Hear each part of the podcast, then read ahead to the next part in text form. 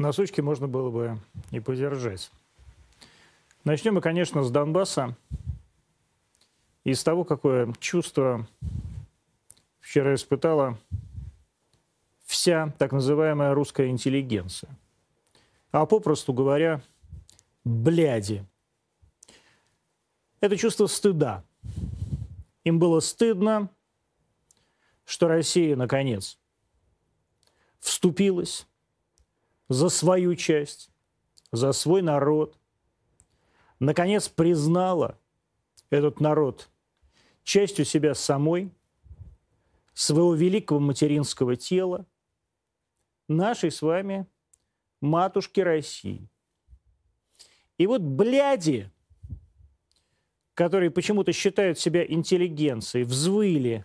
Ах, как стыдно мне жить в этой части света – написала одна сестра миллиардера, которая в этот момент находилась, кажется, в Соединенных Штатах Америки. Но мне бы на ее месте тоже было стыдно жить в той части света. Стыдно было всем. Стыдно было бывшему владельцу одного пенсионного фонда, укравшего миллионов 250 у своих вкладчиков, потом спасенного одним из руководителей нашей страны, чтобы вслед за его фондом не рухнула вся финансовая система России. Стыдно было ведущим «Дождя», стыдно было прекрасному одному сотруднику «Газпром Медиа», и нет, совсем даже не «Эхо Москвы», а какого-то там, кажется, издания «Супер». Есть и такое. Так вот, этот человек, он сидел у меня дома и визжал, что он никогда не будет делать прививку спутник, потому что это проклятая путинская прививка. Вместе с тем он ходил на работу в «Газпром Медиа» и совершенно не гнушался получать газпромовские деньги. Ему было стыдно делать прививку спутник, но не было стыдно попросить у меня липовую справку о медотводе, когда его с одним уколом Пфайзера не пустили в Америку. Им всем вдруг стало стыдно от того, что русские люди объединились. Им стыдно от того, что сильный защитил слабого. Им стыдно от того, что Россия не потерпела еще один плевок в свою сторону. Им стыдно от того, что нас, поддерживающих это решение, абсолютное большинство. Им стыдно, что за все эти годы бледей стало только меньше.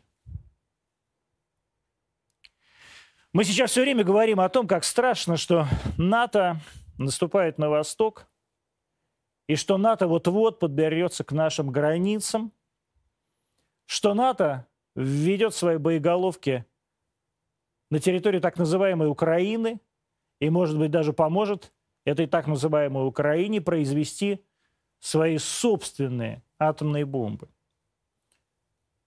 Мы дрожим от того, что НАТО вот-вот может подкрасться, подкараулить, добежать, доползти, дотронуться до нас, в то время как это самое НАТО в лице вот этих бледей сидит среди нас, сидит среди нас каждый день, на протяжении многих лет, изрывая нас, как кроты, сжирая нас, как колорадские жуки. Вот оно, НАТО. Это наше внутреннее НАТО. Это вот эти вот люди, которые готовы за буханочку черного мягонького хлеба продать свою родину. Это люди, которым ведь на самом деле вчера не было стыдно.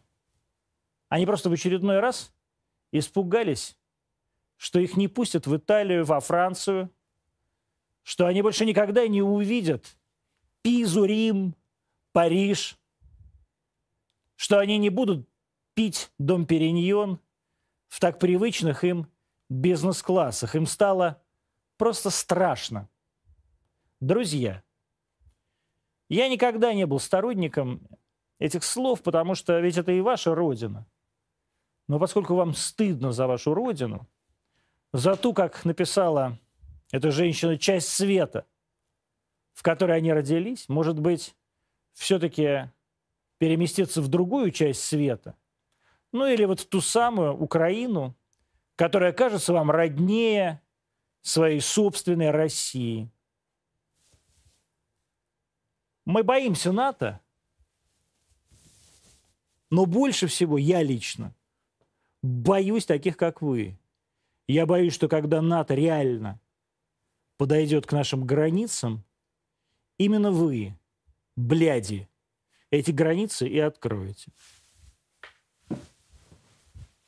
Сегодня мы будем отвечать на вопросы. Это был мой такой экспромт. Я действительно не мог остановиться. Сегодня всю ночь я смотрел на эти сообщения и дрожал от злости. Я прямо понял, что я не могу больше видеть эти рыла.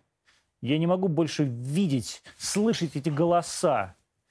Я не могу больше представить, чтобы хоть кто-то из этих людей оказался бы со мной в одной компании. Не звоните мне. Пошли вон, к черту, мрази. Вас нет. Вас нет ни для меня, вас нет больше для этой страны. Имейте это в виду. И не думайте, что это пустые слова. Потому что мы люди... Я человек добрый, вы знаете. Но русский народ жестоко справедлив. А сильно ли мне влетело, спрашивают после эфира с Виктором Сухоруковым. Я не знаю, кто это меня спрашивает. А о чем мне должно было влететь-то, слышь? Я что-то такого сделал, что ли? Я родину, что ли, предал в эфире с Виктором Сухоруковым? Мы выпили чуть-чуть с Виктором Сухоруковым. Я просто больше выпил с Виктором Сухоруковым. А, и действительно э, свалился прямо в эфире. Прошу у тех людей, которых это, которым доставило дискомфорт, прощения. У меня был, были для этого причины. А если кому эфир с Виктором Сухоруковым не понравился, а, может переключить.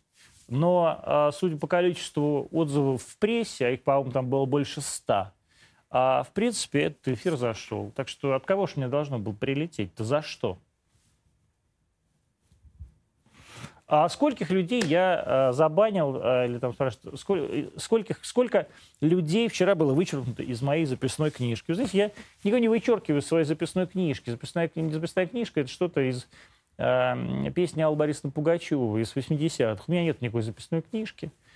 Э, но э, совершенно точно, что я действительно огромное количество этих людей забыл.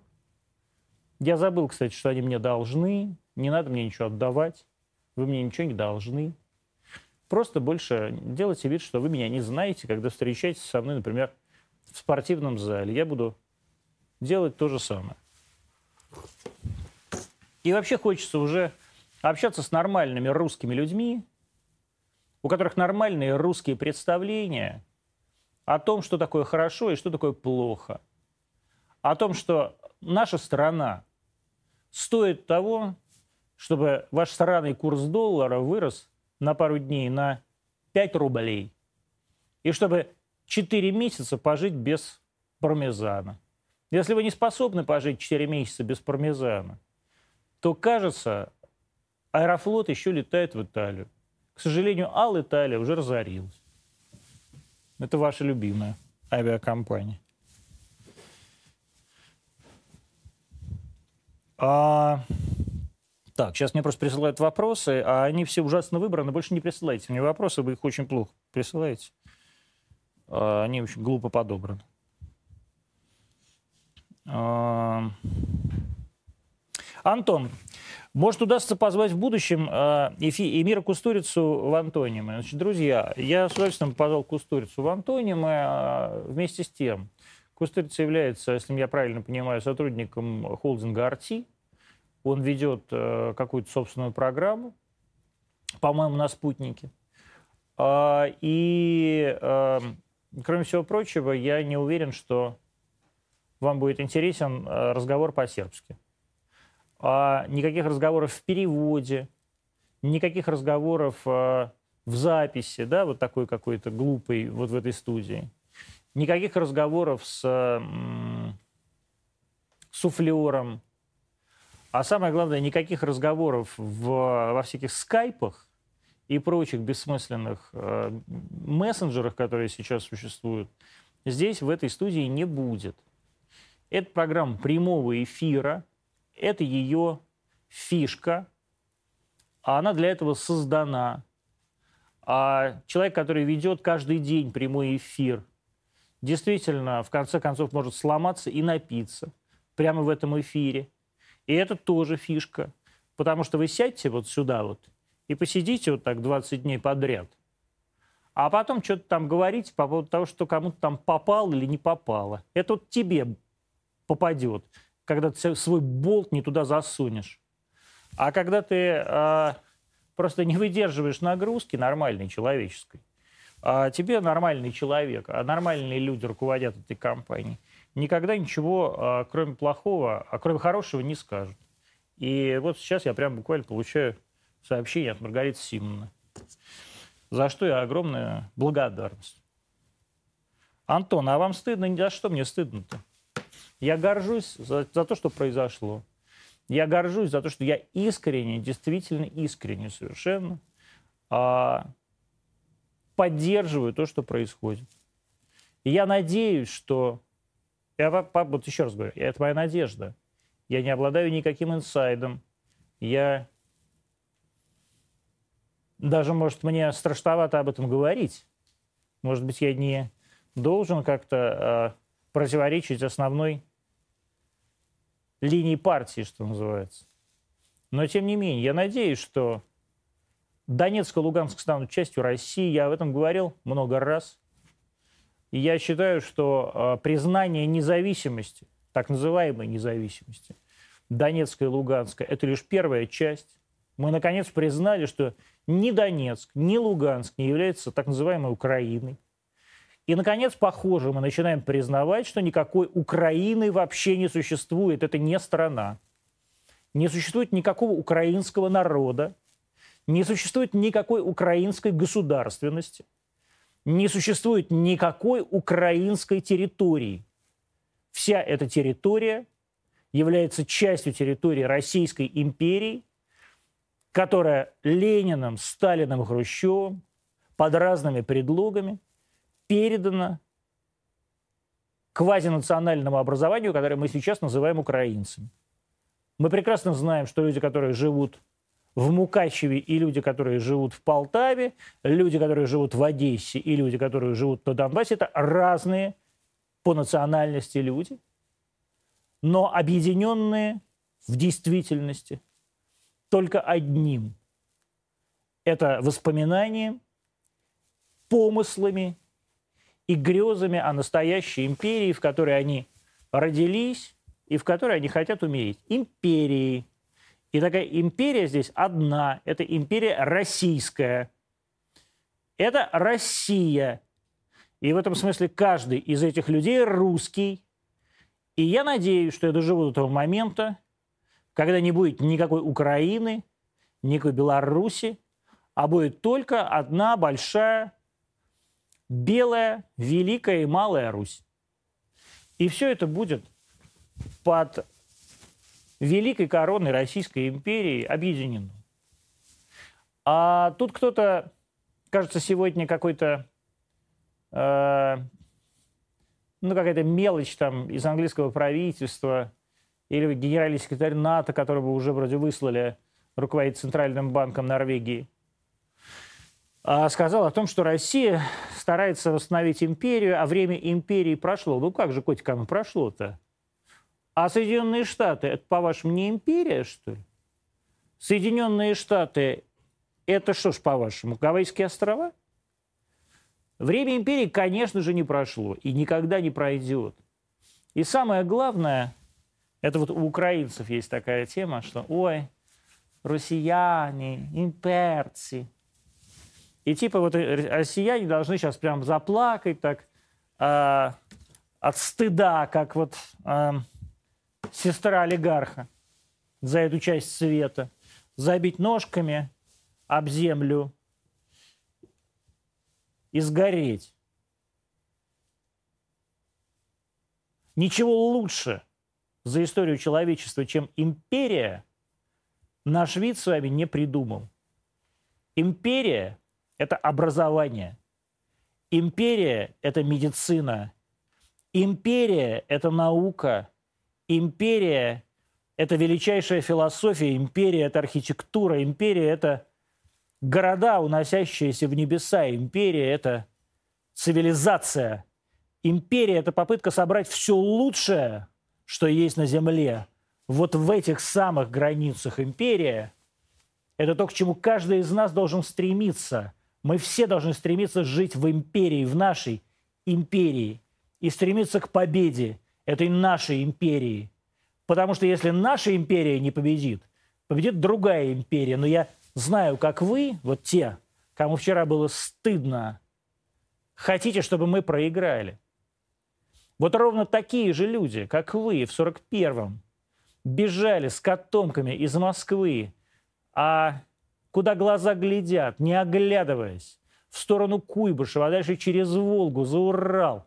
И причем не в эвакуацию, не с заводами своими, не патроны для фронта делать, а просто, чтобы спасти свои жопы.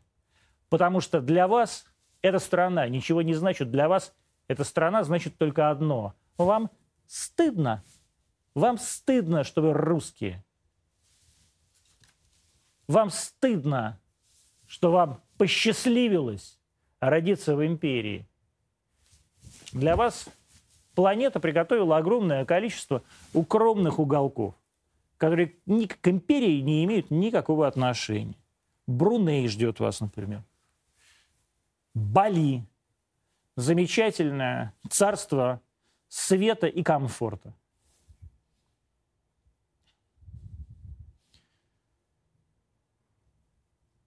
Когда поступит сигнал главкома и почему меня до сих пор не, не вызвали военкомат из запаса? А я не знаю, почему вас вызвали, не вызвали. Но, видимо, потому что нет никакой войны. И, собственно, я очень надеюсь, что никакой войны не будет, и ее не будет только по одной простой причине. Именно из-за того, из-за что этим людям стыдно. Из-за того, что русские, наконец, признали, что они в ответе за эти территории. И что просто так эту войну начать будет нельзя.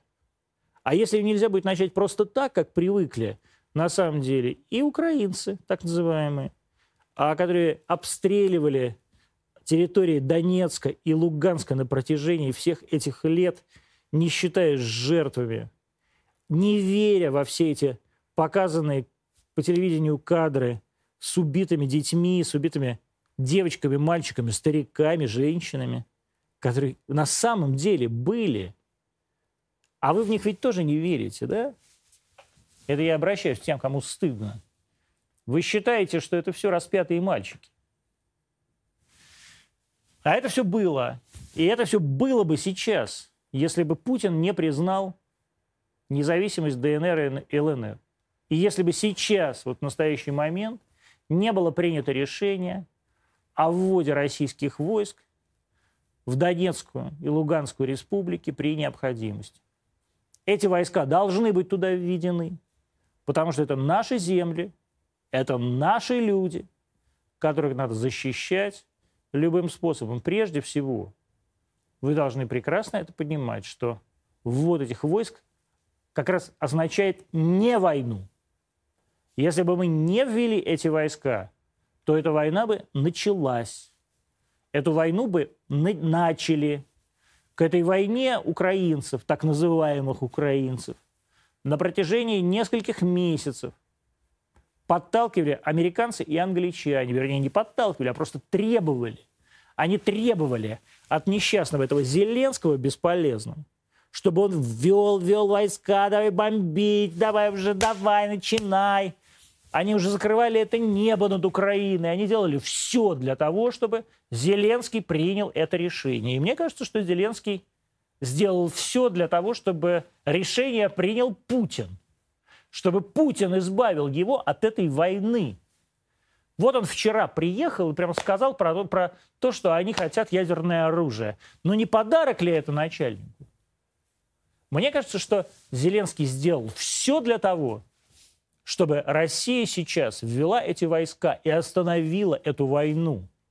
Потому что только Россия могла остановить и может остановить пока еще совершенно съехавших с катушек англоамериканцев, которых почему-то в нашей стране принято называть англосаксами, хотя англосаксов всех вот эта плесень уничтожила в 1066 году. И остался один Борис Джонсон, такой вот англосакс турецкого происхождения, похожий на э, э, смесь картофеля и кукурузы.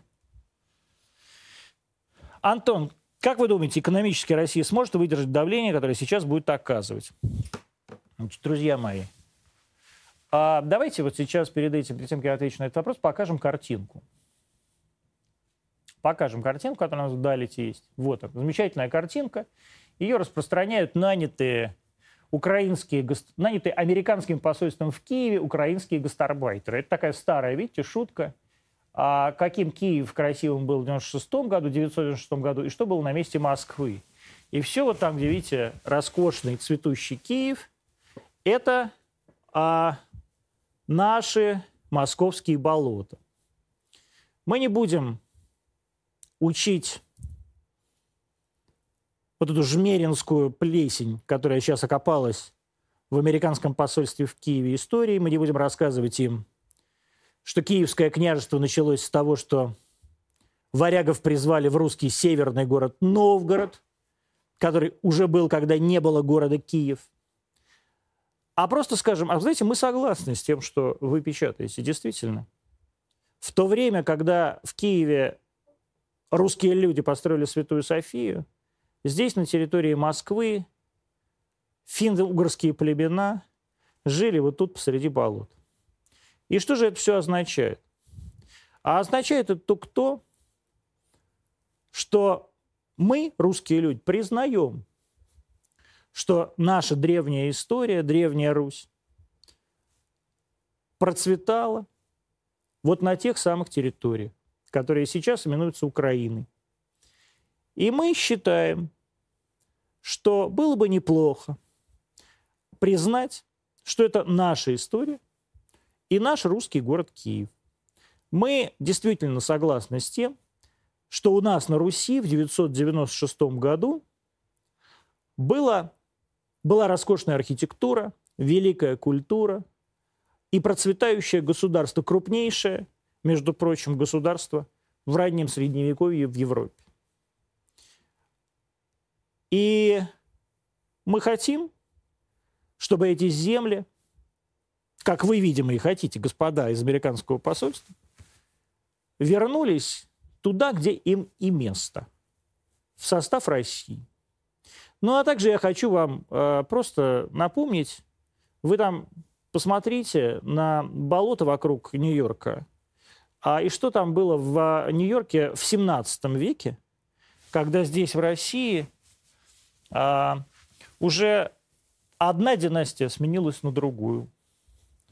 И как выглядел город Нью-Йорк, например, при Борисе Годунове. Я думаю, приблизительно так, как вот вы показываете сейчас э, в Твиттере своего говняного посольства э, в бессмысленной стране. Как вы относитесь, ну, здесь написано но имеется в виду Александр Григорьевич Лукашенко, который не признал ДНР и ЛНР. Я всегда говорил, что Александр Григорьевич нас предаст, а я всегда говорил, что верить этому человеку нельзя. А, более того, мы вот сегодня с моим коллегой обсуждали это.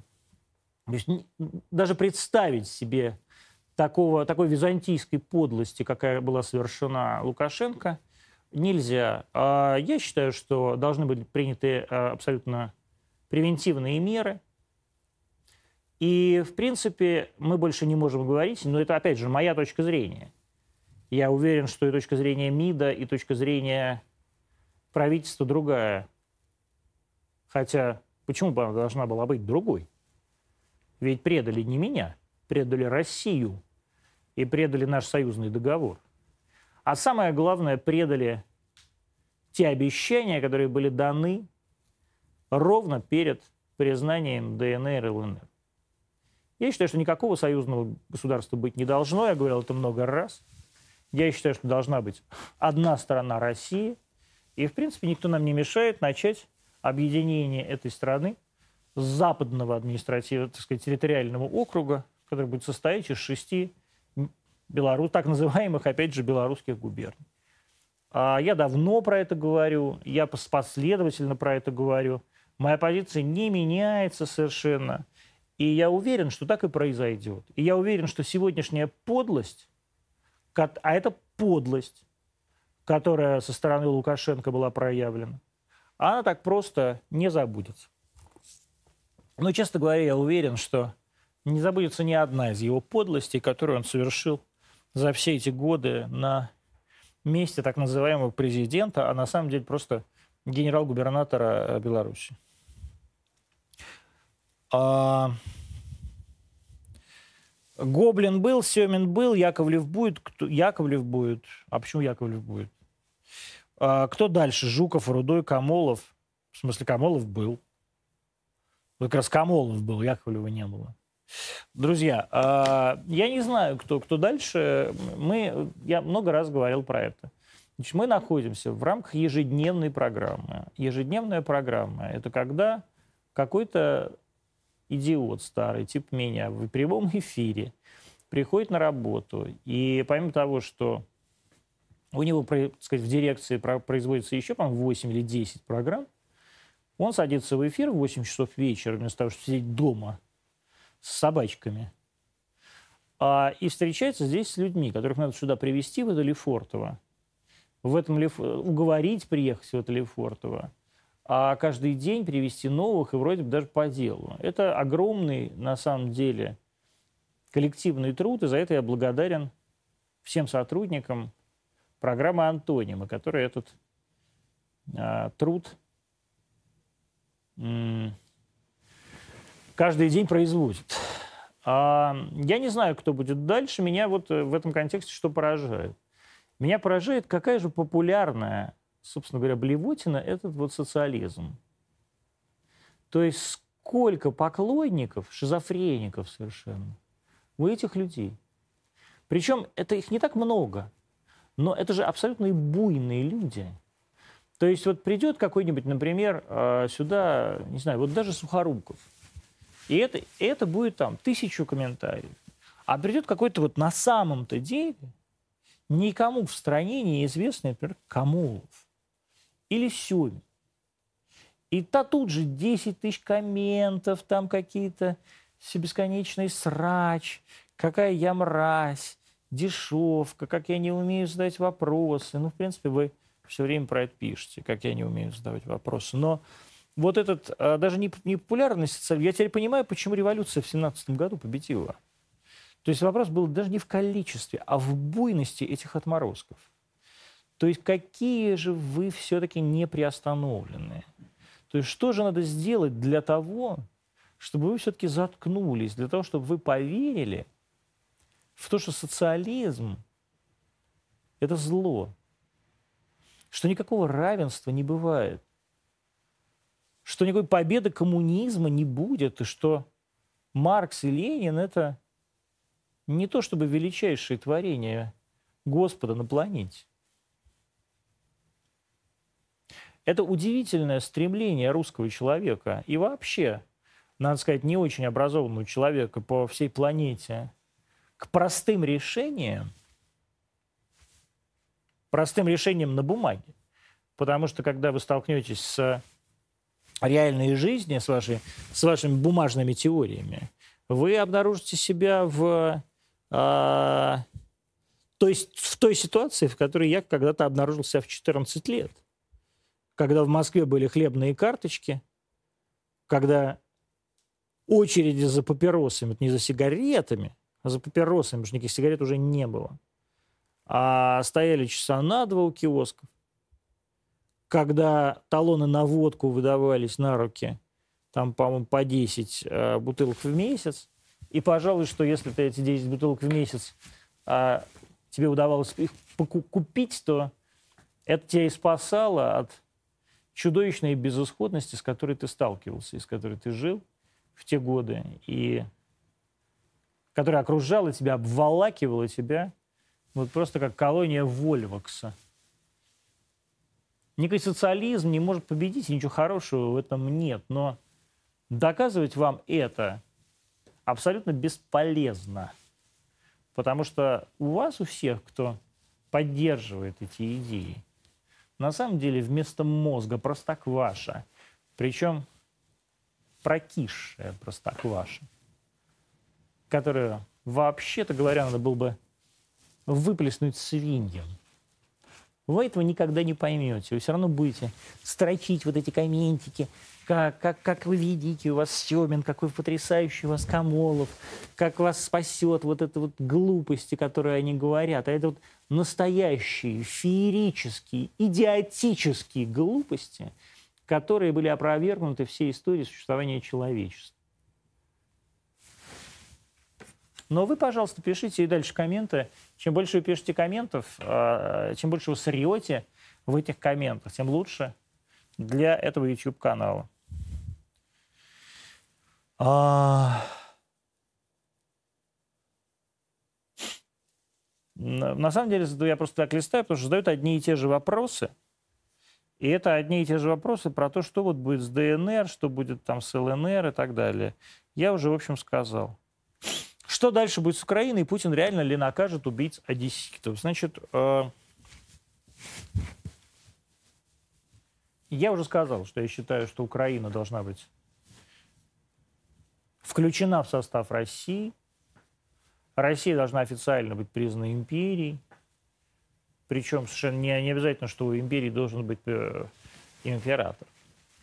Но само понятие империи – должно быть возведено на пьедестал. Мы должны гордиться тем, что мы империя. И когда нам говорят, вы имперцы, мы должны радостно и гордо улыбаться, потому что да, мы имперцы. И это именно то, что сделало вас, хохлов бесполезных, людьми. Только потому, что мы имперцы. Вот только потому, что мы имперцы на территории нынешней Украины появился великий русский писатель Николай Гоголь. Потому что мы имперцы. И потому что мы империя. А убийцы, вот те подонки, которые заживо сожгли людей в Доме профсоюзов а, в Одессе, должны быть найдены любым способом и уничтожены любым способом. И Здесь нет ни призыва к терроризму, ни к чему. Должна быть, с моей точки зрения, проведена такая же операция, как Израиль проводил многократно. В частности, после Олимпиады в Мюнхене, как вы помните, в 1973 году. Россия должна провести такую же операцию, чтобы все понимали, что ни одна мразь, ни один подонок, ни один убийца, который причастен к смерти русских людей, тем более мучительной смерти, как была в Доме профсоюзов, не останется безнаказанным. И это наказание последует в любое время. И никакого срока давности нет и быть не может. Оно может настигнуть вас через 10 лет, через 15 лет, через 20 лет. Вот ты, человек, который сжег русского парня, поливая его бензином прямо, там, на четвертом этаже, вот в Одессе, ты вот будешь уже сидеть дедом со своими внуками где-нибудь там в Буковеле. И вот тебя там мы найдем, и вот там прям мы тебя и грохнем. Вот так а каждый должен думать, каждый враг России должен понимать, что это с ним произойдет наверняка, сто процентов. Ты можешь получить отсрочку, но ты точно не получишь белый билет. Вот это каждый из вас должен понимать. И я уверен, что Владимир Владимирович Путин именно это имел в виду. Каждый из людей, повинных в смерти наших ребят в Доме профсоюзов, уже известен, уже понятно, где находится. и совершенно точно не скроется от возмездия. Что бы вы там ни думали. А какая альтернатива социализму? Капитализм, по-моему, еще большее зло. Ну, по-моему, не знаю, маргарин хуже масла. Но это абсолютно бессмысленный разговор. Вообще говорить о, так сказать, вообще разговаривать такими терминами, словно мы с вами находимся в кабинете политэкономии э, экономического факультета Московского государственного университета где-нибудь в 83 году, глупо. Потому что мы живем в 2022 году. И уже и капитализм не такой, и социализм – это уже капитализм, и все это капитализм. Это все свободный рынок. И Россия сейчас живет в свободном рынке и идет, да, как и весь мир, а развивается вместе с этим свободным рынком и живет, и будет жить с этим свободным рынком. Нет никакого капитализма. Есть понятие общего рынка, из которого нас, Россию, сейчас пытаются выбить. А, и не только нас, а вообще всех, кто когда-то а, очень борзо зашел и отказался а, эту свою борзоту как-то умереть. И мы, собственно, вот все, что сейчас происходит на Украине, это ведь не из-за Украины. Американцам, англичанам ведь абсолютно наплевать на Украину. Никакой Украины для американцев, англичан, немцев не существует. Для немцев, может, она существует, потому что украинцы были их братьями, например, в Освенциме, в Треблинке, на, в Бабьем Яру. Это были их помощники. Но в действительности, конечно, вся Украина используется исключительно как предлог для того, чтобы уничтожить или, по крайней мере, сбавить обороты развития России. Мы с вами это тоже все прекрасно понимаем, что чем бодрее развивается Россия, тем яростнее сопротивление. Так было всегда. Никогда не было иначе. Россия всегда страшила Европу своей огромностью и непоколебимостью, не дикостью, Россия страшила своей огромностью даже тогда, и в первую очередь тогда, когда здесь, на этих территориях, на этих, по счастью, не там вот, где американские посольства рассказывают о существовании Ярослава Вала, Золотых Ворот и Святой Софии. А здесь, вот здесь, в а, мышиных этих болотах, а, писали Лев Николаевич Толстой, Федор Михайлович Достоевский. Это была величайшая европейская литература того момента. И вот в тот момент мы все равно всех этой огромностью пугали. Так что ничего не изменилось. И ничего не изменится.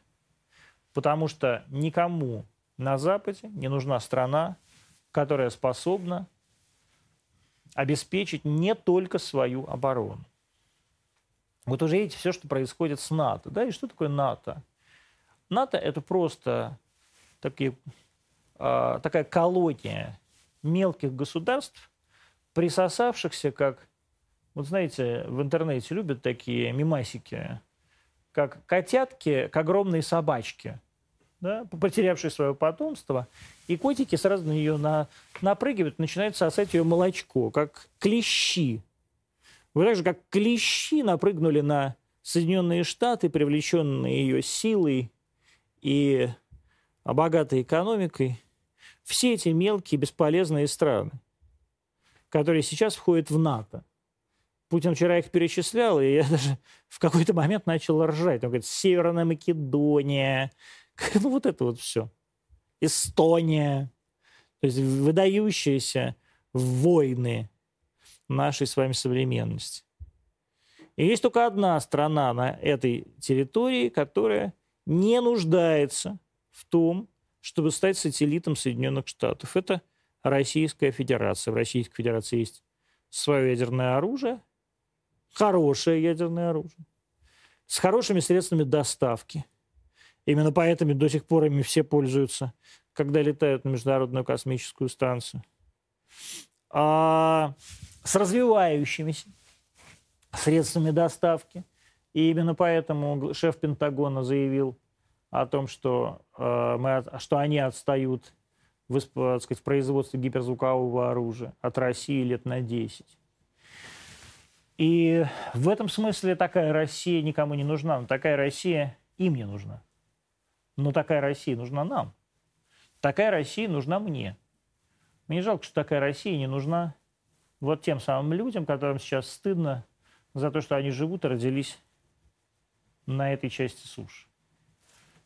Жалко, что вы не родились вообще в море. И в море же и не утонули. Антон, еще раз, что вы думаете о Караулове? Вы знаете, я ничего не думаю об Андрее Караулове. Я, мы звали Андрея Караулова в э, антонимы, он не смог прийти, и я по-прежнему зову, э, своего коллегу э, сюда, в эту студию, потому что мне с ним очень интересно. Караулов, вне всякого сомнения, человек легендарный, эпохальный. Караулов – это человек, на программах которого я вырос, я воспитан и к которому я отношусь с огромным уважением. Я могу не соглашаться с Карауловым. Я не разделяю практически ни одно из мнений, которое возможно, носителем которого возможно, я говорю возможно, потому что я не всегда понимаю, действительно ли он является носителем этого убеждения. А, но тем не менее, которое, по крайней мере, эм, пропагандирует э, господин Караулов. Но то, что человек а, один из самых интересных журналистов э, а, нашей с вами эпохи, это вне всякого сомнения. И много таких журналистов, ну, какие-то журналисты такого же уровня уже погиб, уже ушли. Ну, например, человек э, мне лично очень дорогой, Сергей Леонидович Доренко. Вот. Но я с удовольствием, конечно, бы поговорил а, с господином Карауловым. А что у вас с Олегом Кашиным? Да что ж это такое за разговор с Олегом Кашиным? Ничего не... У меня нет ничего с Олегом Кашиным. Понимаете, вот у меня ровно на самом деле, как в России с Америкой. У меня нет ничего с Олегом Кашиным. Мы с Олегом Кашиным едва знакомы. Я Олега Кашина в своей жизни там видел раз десять. А, я считаю Олега Кашина человеком, мягко говоря, странным. И я считаю Олега Кашина человеком, с которым я бы никогда не хотел вместе работать. Но это не значит, что я не позвал бы Олега Кашина сюда, в эту студию, а здесь какой-то человек там все время тоже пишет. Олег Кашин, Олег Кашин. Но, друзья мои, Олега Кашина нет в России. Олег Кашин сбежал из России, по, э, рассказывая всем, что он сбежал по героическому поводу, потому что его там кто избил якобы один из губернаторов.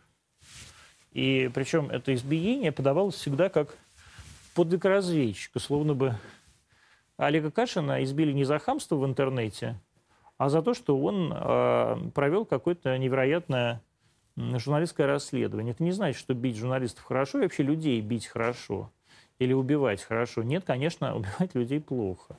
Но в то же время давайте как-то будем э, трезво оценивать э, обстоятельства.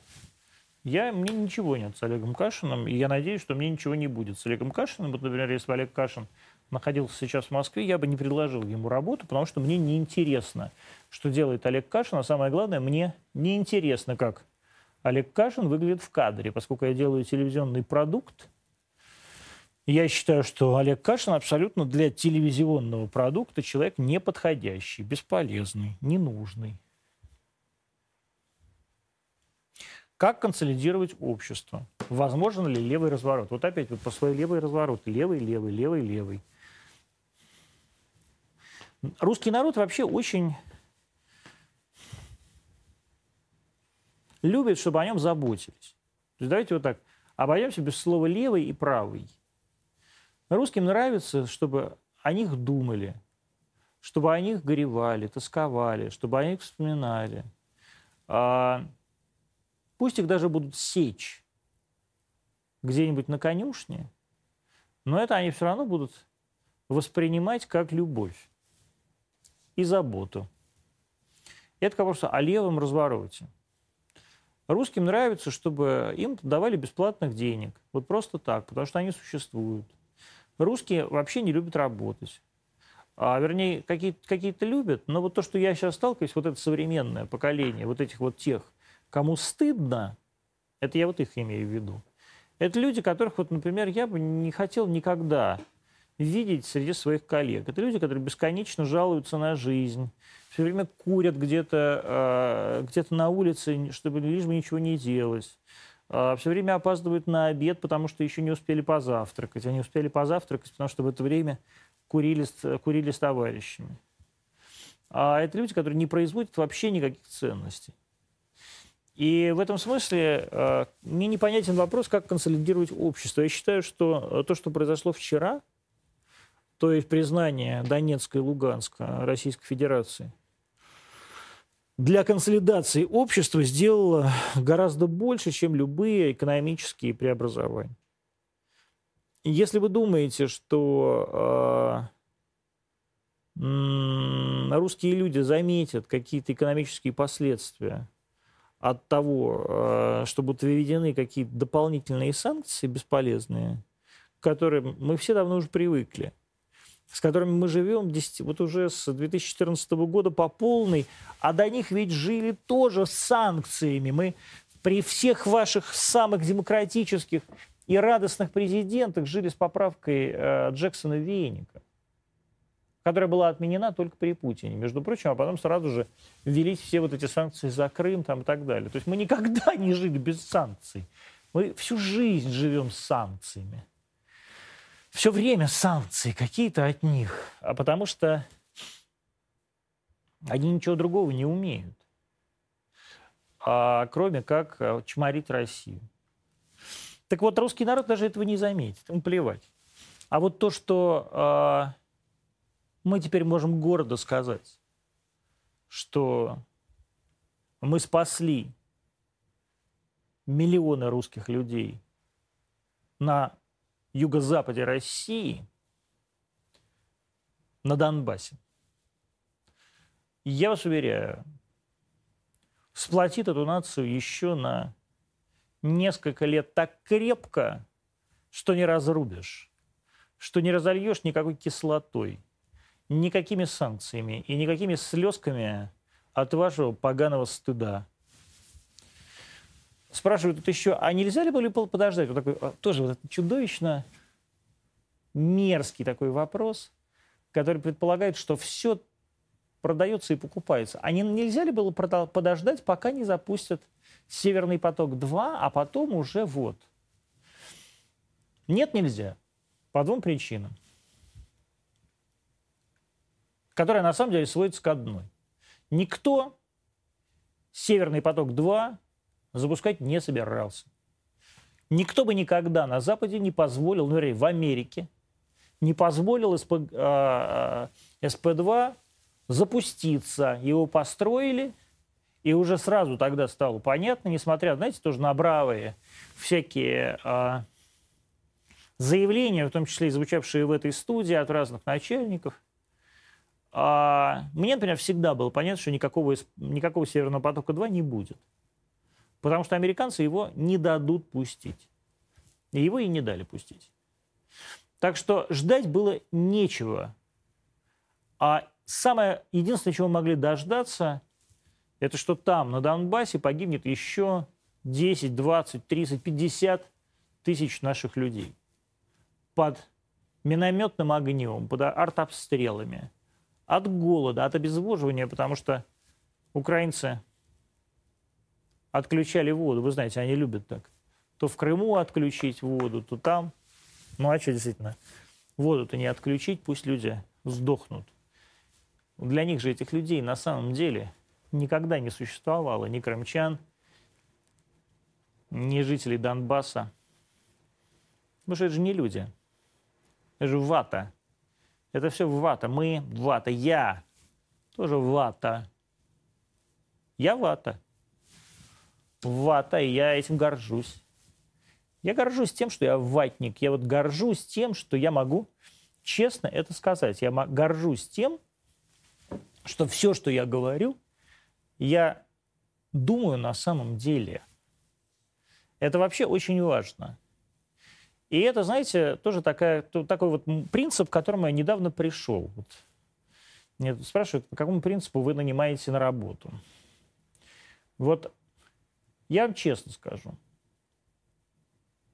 Я не, не так давно когда это, да, ну, как бы к этому сам, сам пришел. Я в 2018 году, это 4 года назад уже, да, написал текст, с которого, с которого я пришел работать на Арти. Назывался «Полюбить Путина». Это был текст, вы можете его прочесть у меня в Телеграме. Это первый текст Телеграма Антон Вячеславович Красовкин. Вот подписывайтесь на Телеграм-канал Красовкин. И первый текст на этом телеграм-канале – это вот этот текст, где я рассказываю, что если вы хотите что-то изменить здесь, в России, вы должны полюбить Путина. Причем вы не должны врать. Ни ему, ни себе. Вы должны искренне, совершенно искренне в это это его полюбить. И вообще полюбить вот эту страну. Или вы превратитесь вот в эту самую мерзопакостную гниль, которым стыдно, что они живут здесь, но при этом они все равно будут жить здесь, зарабатывать здесь бабки, тратить их по всему миру, сидеть в ресторанах, где а, ужин стоит 20 тысяч, и хныкать о том, как их Путин замучил. И вот я понял, что вот эта искренность, это самое главное, я вдруг прямо в сам, вот это, это абсолютно физическое, физиологическое чувство, я а, искренне это понял, искренне это ощутил, что я действительно, правда, люблю Россию больше, чем любую другую страну. И я действительно отношусь к Владимиру Владимировичу Путину лучше, чем к любому лидеру любой другой страны, и к любому другому лидеру страны России, которая была, который бы был здесь за всю историю э, этой страны. И я абсолютно искренне, искренне э, эту идею вынашивал, вынашиваю и с ней живу. У меня над, над, над моим креслом висит огромный портрет Владимира Владимировича Путина. Это вот Владимир Владимирович Путин в снегу с собачками. И я абсолютно искренне его над собой повесил. Мне никто не заставлял его над собой вешать. И когда я нанимаю людей, я им сразу говорю, что вы, если сюда идете, вы не должны себе врать. Потому что это вранье, оно будет очень заметно. И в том, что вы делаете, и в том, как вы к этому относитесь, и то, как к вам это люди относятся. Если вы не готовы искренне поверить в то, что Россия – это лучшая страна на Земле, и если вы не готовы честно сделать все для того, чтобы она была только лучше, если вы не готовы положить свою жизнь ради этой идеи, и если вы не готовы идти в одном ряду с человеком, который эту страну возглавляет, то вам не имеет смысла работать на канале Арти. Ну, по крайней мере, на, во вверенной мне дирекции. А идите работайте вот на телеканал «Дождь». Я понимаю, что на Арти стабильней, иногда интересней, а совершенно точно относительно дождя сытней. Ну, если вы не Тихон Дзитко там, или не его жена Катрикадзе, которые получают сотни тысяч рублей – но в целом, вот если вы не готовы к искренности, если вы где-то в глубине души у вас есть эта подлянка, и вы эту подлянку просто как бы скрываете ради а, финансовых услад, то я вот эту подлянку вашу раскушу в течение суток. И ничего хорошего у вас потом не будет, поверьте. Причем никаких, не будет никаких санкций, последствий, ничего. Я просто вас уволю. И сделаю вам таким увольнением, этим увольнением подарок. Потому что каждый человек должен получать от жизни удовольствие. Вот я вчера, когда начальник читал вот эту свою знаменитую, величайшую речь о признании ДНР и ЛНР, получал настоящее удовольствие. Такое же удовольствие, я честно вам скажу, получал в 2008 году, когда русские танки шли до горя. Такое же удовольствие я получал, когда я сам видел своими глазами переклеенные на украинские номера русские флаги в только что присоединившемся к России русском Крыму в 2014 году. Вот я от этого удовольствия получал. Мне жаль, что многие из моих бывших коллег, знакомых и даже друзей такого удовольствия не получают, и мне противно, что многим из вас стыдно и приходится с этим стыдом жить в этой стране, которая вас, повторяю, бледей, кормит. Кормит сыто и на протяжении многих лет. А правильно ли я понимаю, что съемки фильма о собаках в Якутске начались, но приостановлены? Нет, совершенно неправильно вы понимаете. А, во-первых, это съемки фильма не о собаках в Якутске, это съемки фильма вообще о ситуации с а, бездомными собаками в нашей стране. Потому что Якутск и Якутия не уникальны. Якутск и Якутия уникальны только тем, что эти собаки и эти люди вынуждены жить друг с другом при температуре минус 50 зимой, фактически без еды, да, и, соответственно, без чувств по отношению друг к другу. Но проблема человечного отношения к животному – это проблема общероссийская. Фильм почти закончен.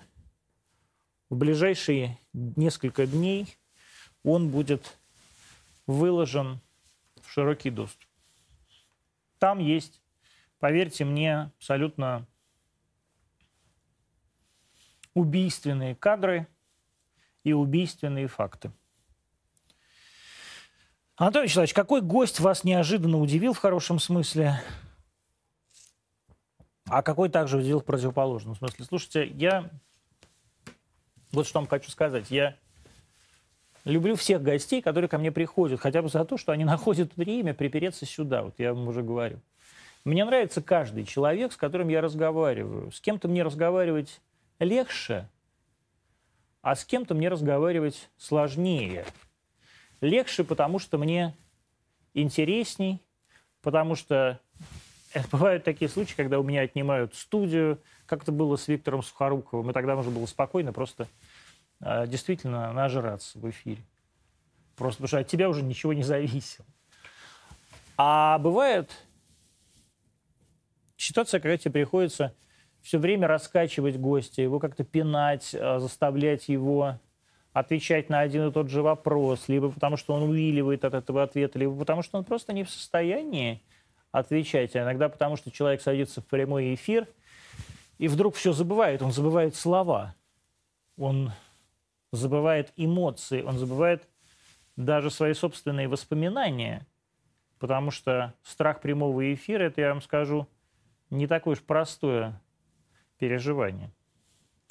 И в этом смысле я не хочу никого выделять и не хочу говорить, вот, посмотрите, вот такой был классный, действительно, Сухоруков или там классный кто-то еще. Я могу вам вот что сказать. В эфире очень мало женщин. И это меня мучает. В эфире очень мало женщин, потому что в России вообще мало женщин, которые э, чего-либо добились. Это действительно гендерная проблема. Мы действительно, э, наше общество делает все, чтобы женщина оставалась на каком-то среднем уровне, чтобы она занималась семьей и так далее. Но так или иначе, чем, чем больше женщин э, здесь будет, тем лучше. И чем больше интересных женщин будет, тем лучше. И я прошу и вас, как э, зрителей, и, собственно говоря, самих наших гостей э, подумать о том, чтобы вы приходите, вы нам здесь очень нужны. Я действительно очень переживаю, что вас мало, а должно быть гораздо больше. Я бы хотел, чтобы вас было гораздо больше. Я бы хотел, чтобы женщин было прямо вот ровно как э, мужиков. Я, знаете, вот у нас дирекция развивается, она довольно большая уже стала. И я уже не всех знаю. Я однажды спросил недавно у своего коллеги, а сколько у нас, какое у нас гендерное соотношение. И выяснил, что у нас как раз в дирекции женщин процентов 60 относительно мужиков, ну, девочек.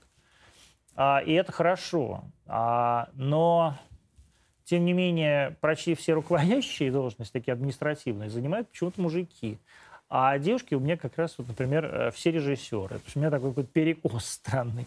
В дирекции происходит, я это уникально. И э, такого обычно в телевидении не бывает. Обычно на телеке как раз женщины занимаются административкой, а мужики всяк, вот всякой такой, такой темой. А у меня все наоборот.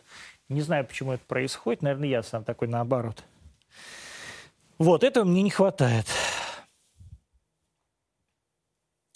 Как вы думаете, кто писал текст Путина, чувствовалась риторика спутника и погрома? Я, ну, во-первых, я еще раз хочу сказать, что я с огромным сочувствием отношусь к трагедии, произошедших с э, Егором Просверниным.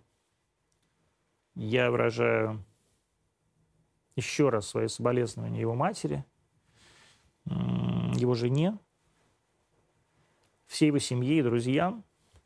Это действительно огромная потеря для и русского национального движения, и для вообще русской мысли. Егор был человек молодой, упрямый и в то же время выдающийся совершенно человек ярчайший, блестящий человек.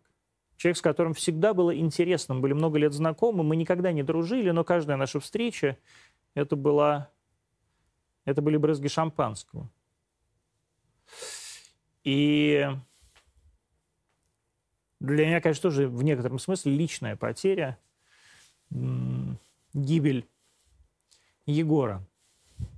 Но я думаю, что нет, не Егор, конечно, писал э, этот текст, но текст так или иначе, я так думаю, на протяжении нескольких месяцев, а этот текст прямо вот видно, что готовился тщательно и долго, был, э, скажем так, скомпилирован из идей разных людей, а в том числе из идей тех людей, которых я знаю и которые раб работают со мной вместе, и вы тоже некоторых из них знаете, и можете каждый день, ну или, по крайней мере, три раза в неделю, даже видеть их программы здесь на Арти России. А это не значит, что эти люди писали этот текст. Это значит, что э, идеи, которые эти люди исповедуют в этом тексте, очевидно использовались. Что делать с мировой русофобией? А ничего не делать с мировой русофобией. Проблема не в мировой русофобии. Проблема в том, что вот эта русофобия, она... Вот то, с чего я начал, этим я и закончу. Ведь наша проблема не в том, что нас ненавидят американцы. Наша проблема в том, что нас ненавидят сами русские. Что, вернее так, не русские, конечно, русские, а вот эта вот маленькая прослоечка людей, которые привыкли на хребте у русского народа кататься, плеткой своей посвистывать, по мордасам русскому мужику бить, плевать ему прямо в лицо, сапогом его мордовать, и при этом не ненавидеть, а презирать. Вот они жрут за их счет, за счет русских людей. Катаются по миру за счет русских людей. Изучают английский язык за счет русских людей. А при этом им самим стыдно, что они русские. И я вот напоследок вам хочу сказать, что я счастлив, что 47, к 47 годам я, наконец, понял, что я горжусь, что я русский. Чего и вам всем желаю. До завтра.